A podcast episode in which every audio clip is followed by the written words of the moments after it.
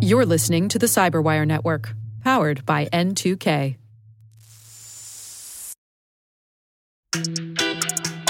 Hello, and welcome to Uncovering Hidden Risks, a new podcast from Microsoft where we explore how organizations can take a holistic approach to data protection and reduce their overall risk. I'm your host, Erica Toelle, Senior Product Marketing Manager on the Microsoft Purview team. And now, let's get into this week's episode.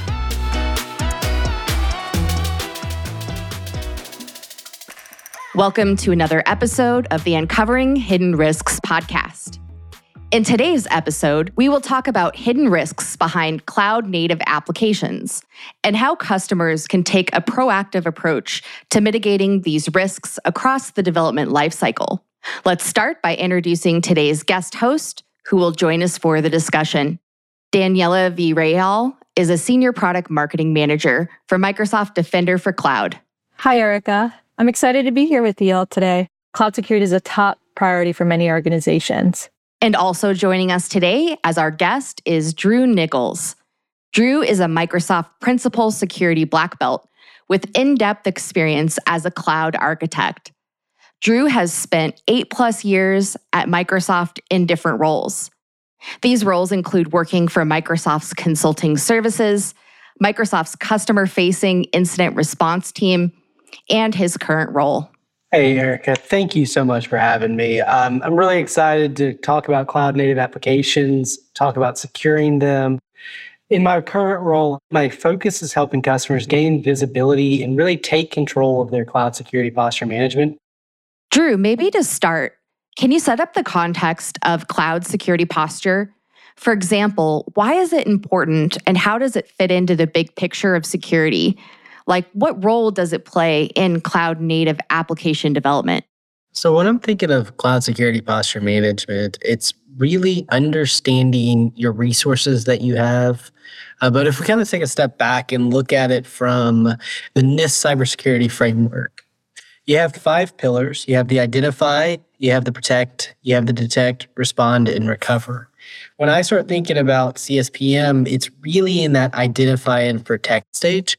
You're identifying what resources you have in the cloud. You're identifying what potential vulnerabilities you have. You're identifying kind of that sensitive data.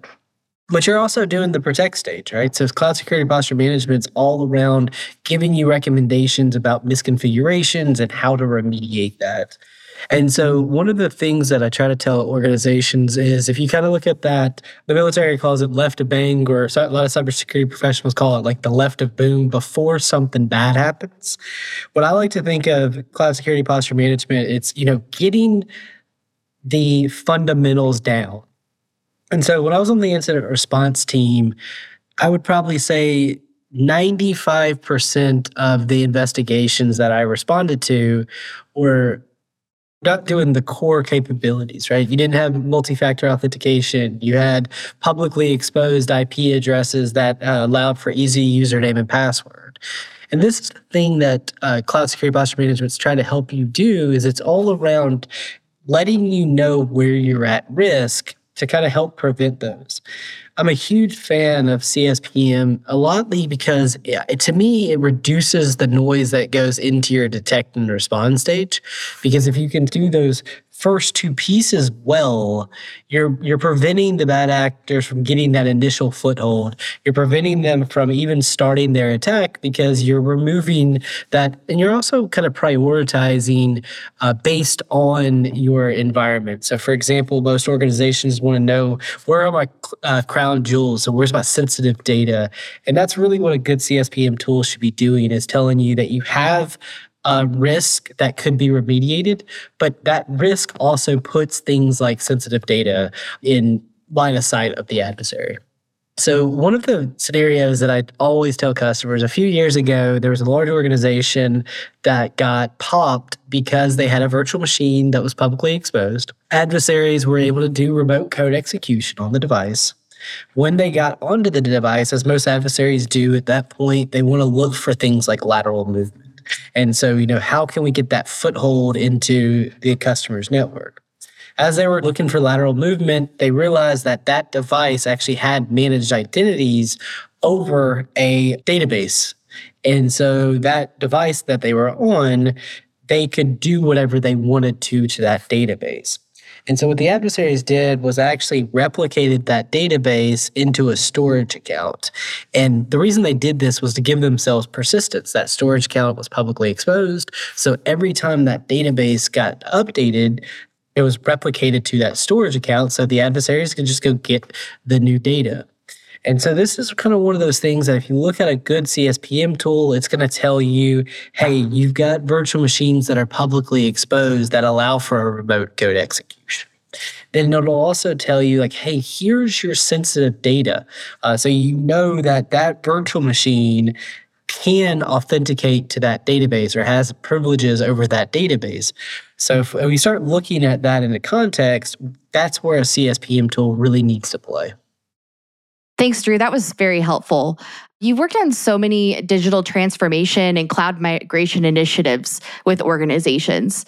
Could you tell us a bit more about the history of this space and the trends that you've seen over the years? Absolutely. This is one of the areas that I just kind of love. Um, I mean, when you talk digital transformation, right, this is really trying to increase value through innovation.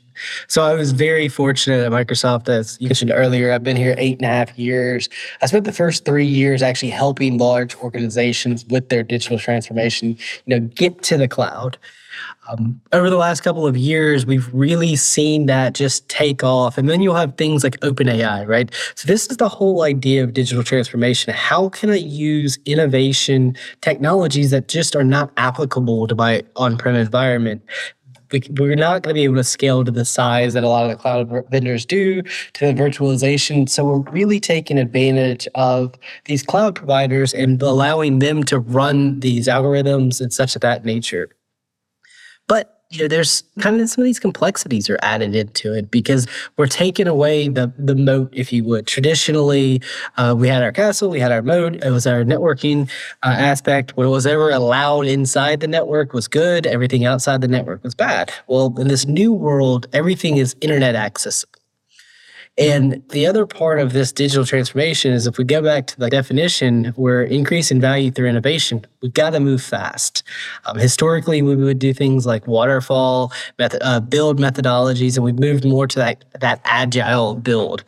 And this is where some of the concepts of like CI/CD or continuous improvement, continuous innovation, continuous deployment come in.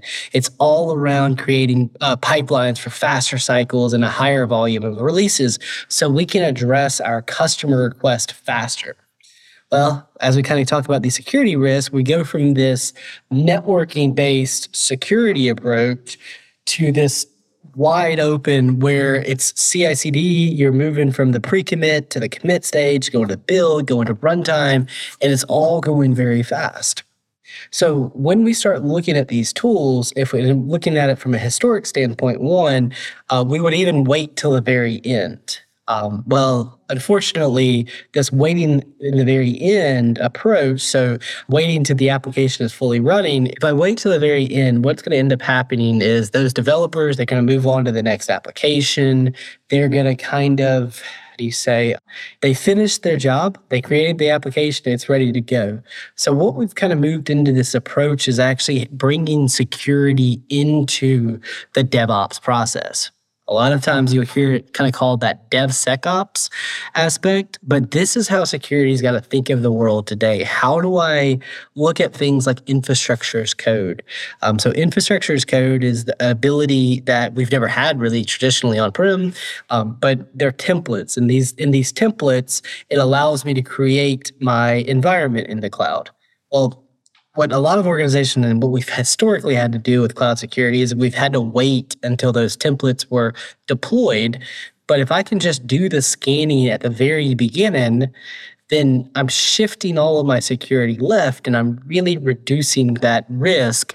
Uh, but it does take a complete different change of uh, mindset. But if we kind of go back to the original question, that is what digital transformation is. It's all around increasing value through innovation. And so, in order to do that, we have to have the right security controls. Drew, it's interesting to hear about gaining this visibility and managing security with this seemingly end to end platform based approach. How does this help strengthen cloud security posture? What are some qualities organizations should look for in a cloud security posture management tool? Yeah, great question, Danielle. Um, so, you know, a really a strong security posture, it really implies that you have full visibility on the security policies across your cloud environment. And when we start talking about full visibility, this is where we start bringing in those concepts I uh, talked about earlier with data sensitivity. Like, where is my sensitive data? Very interesting fact Laminar Labs actually found that 21% of publicly exposed storage accounts contain sensitive information. So it's kind of frightening to hear that one out of five storage accounts that can be accessed by the internet has sensitive information in it. And there's a lot of reasons for this. If you start thinking about how the cloud is done, uh, storage accounts are a key component of it. Um, a lot of times people will uh, stand up storage accounts to do dev work. And so you kind of have these, like, the, we'll call them the Wild West storage accounts.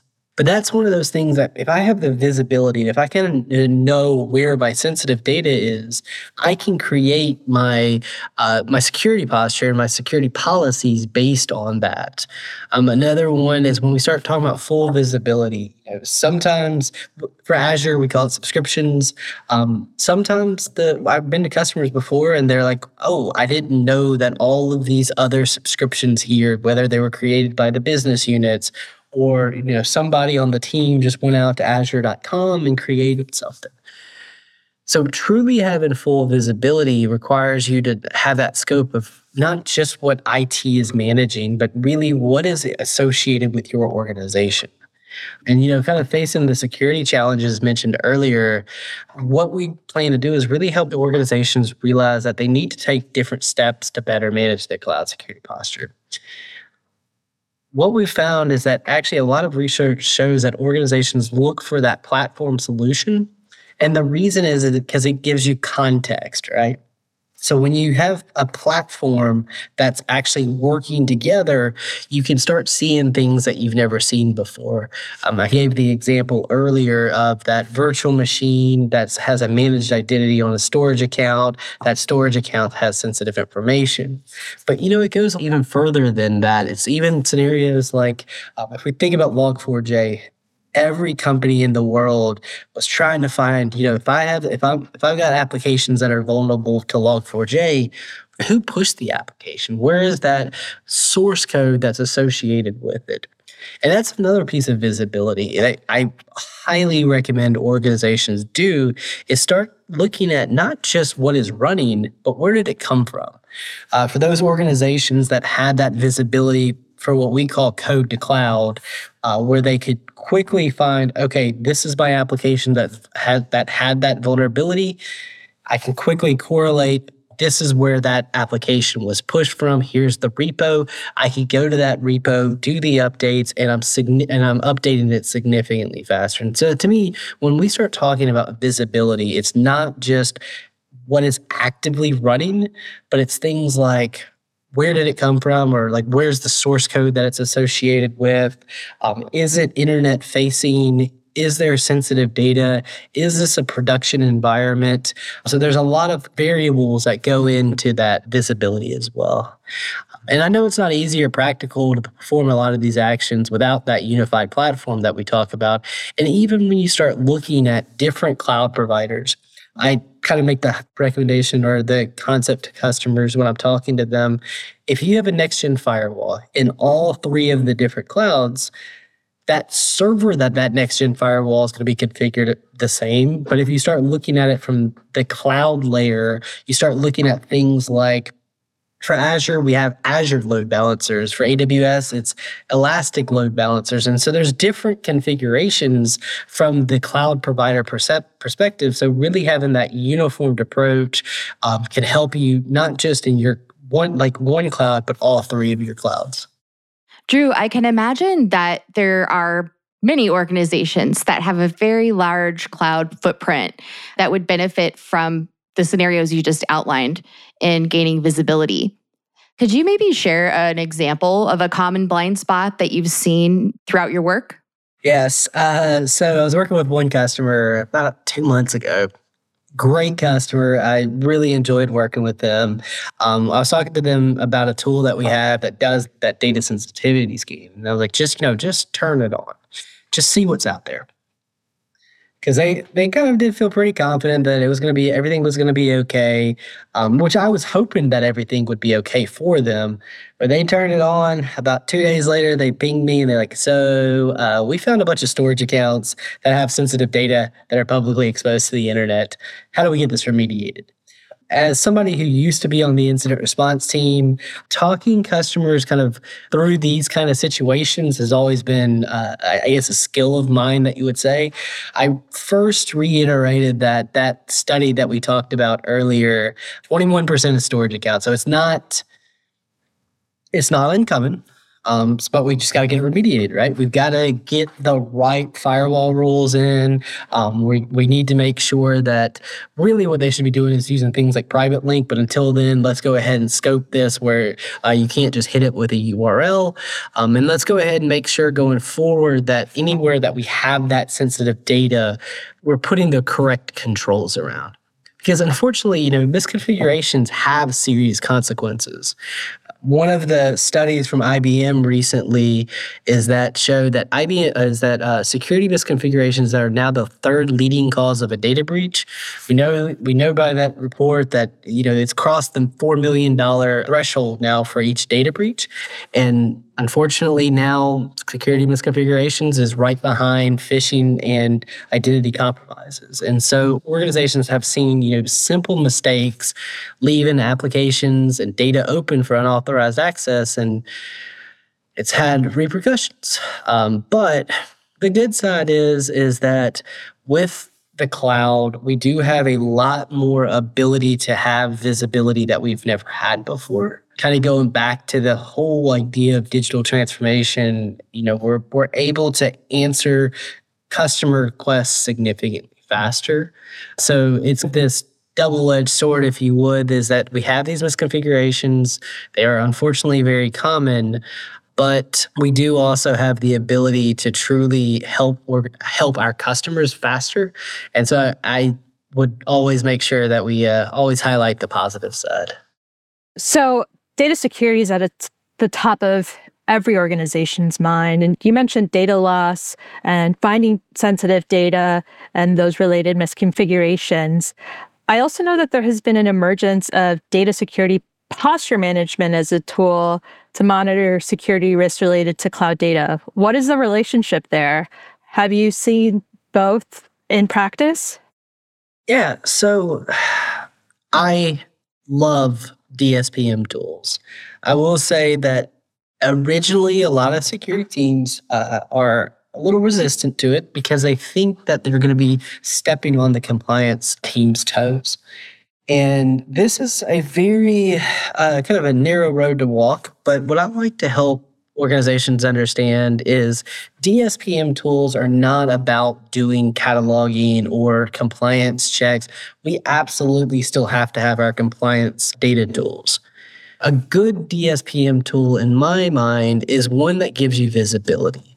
It's allowing the security team to go back to that prioritization of risk. It's all around giving the security team visibility into where the data lives.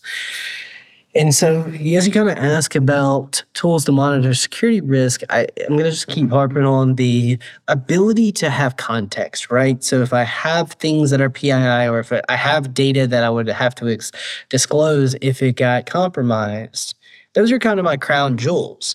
And so I, I, was talking to an organization actually just a couple hours ago on that whole idea of sensitive data and how do we mitigate risk. And I, I always compare this to like jewelry at a house.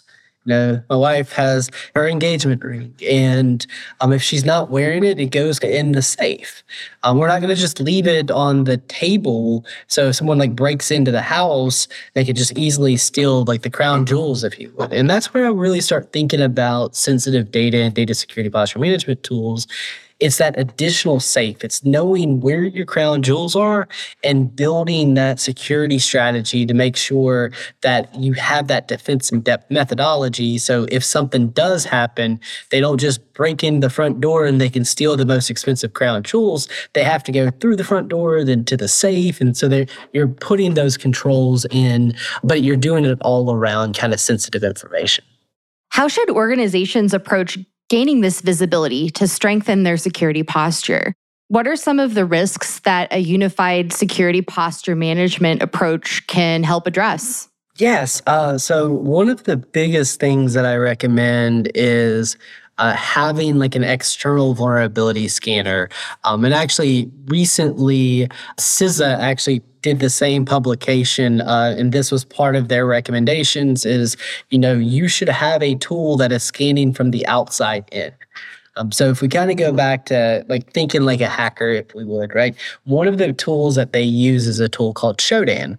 Shodan, you can type in IP addresses, you can type in domains, and it can give you that external vulnerabilities. And so, what a lot of these adversarial groups do is they, they're just scanning. They're like, "Ooh, there's an IP address. What kind of vulnerabilities are there?" Or there's a domain. What kind of vulnerabilities are there?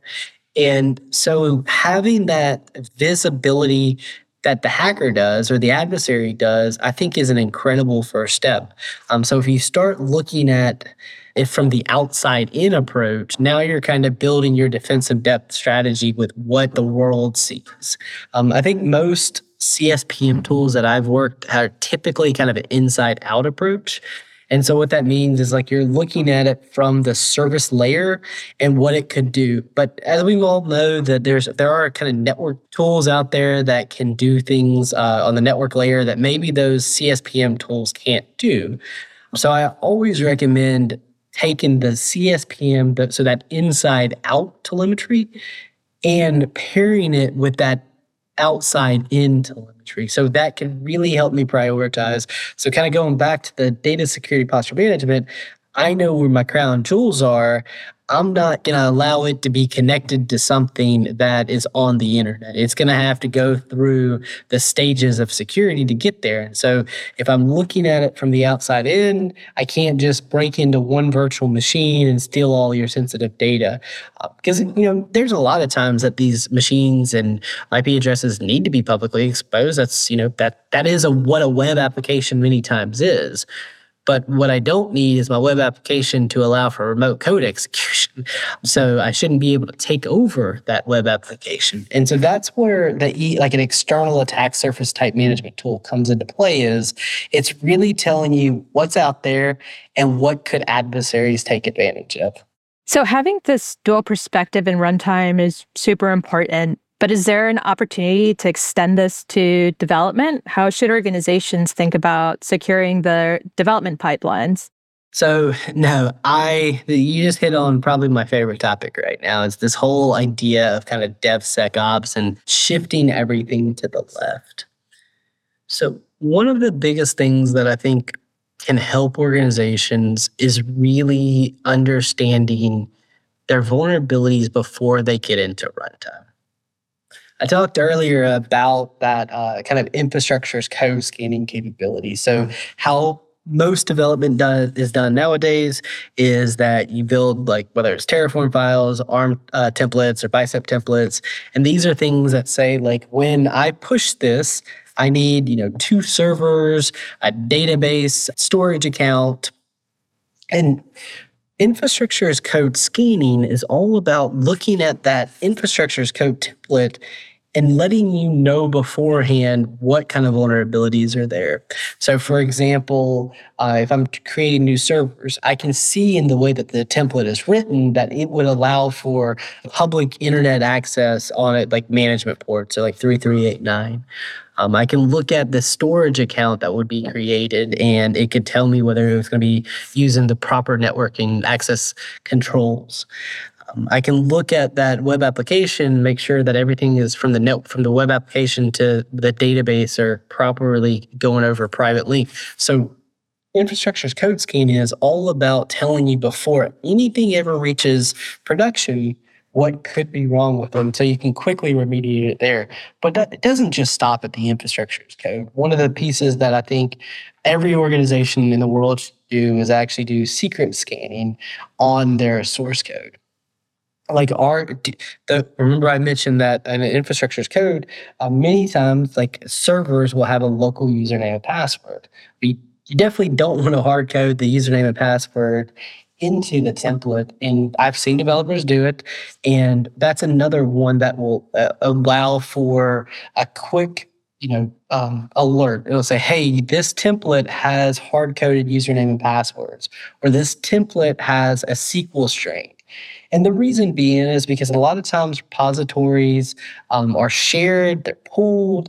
And so when you start pulling like these different repositories, you don't really know who's all actually accessed. And unfortunately, many times with repos, people put them on like public repos.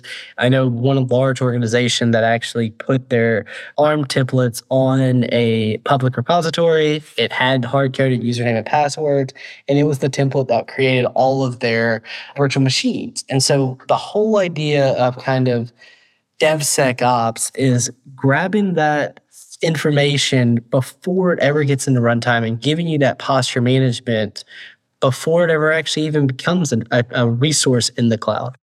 Daniela, I'd love to hear from you. What excites you about the future of CSPM? I'm super excited about gaining more signals across the development life cycle to really embed security from code to cloud.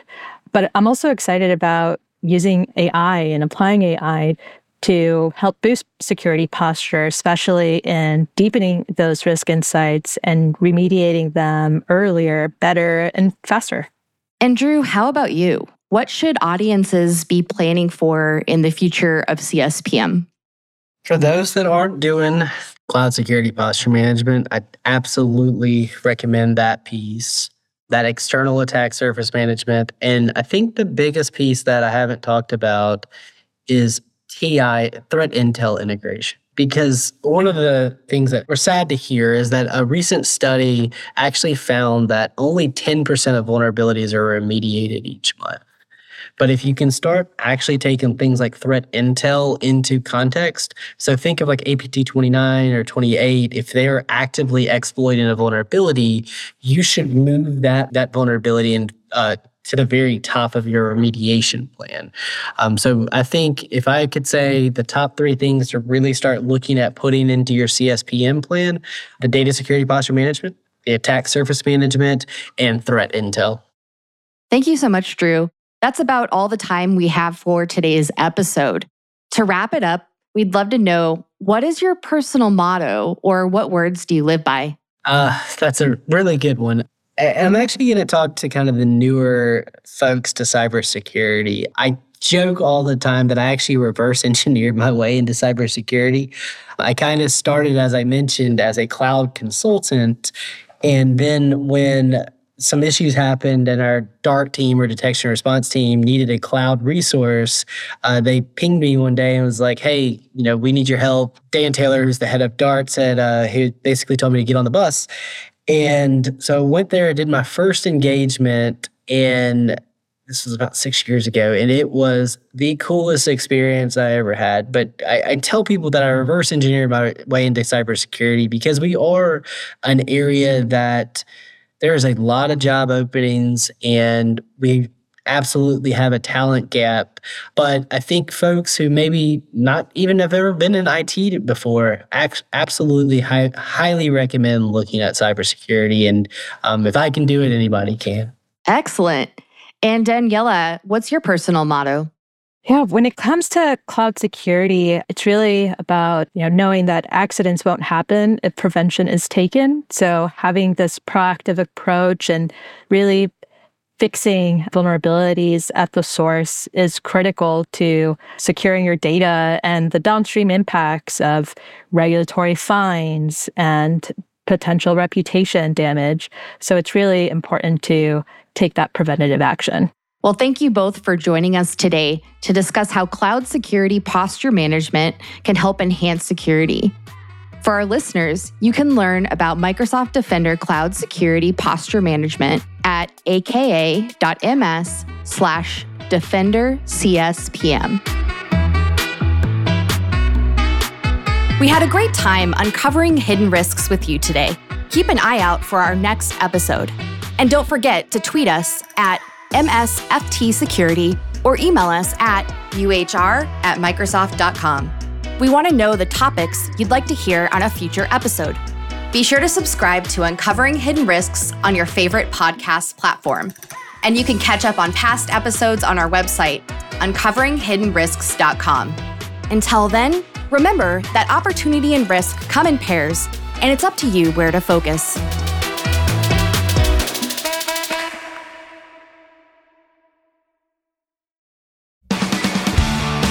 This week on the Microsoft Threat Intelligence Podcast, join us as we dig deep into the XZ backdoor with its finder, Andres Freund, and senior security researcher, Thomas Roccia. Be sure to listen in and follow us at msthreatintelpodcast.com or wherever you get your favorite podcasts.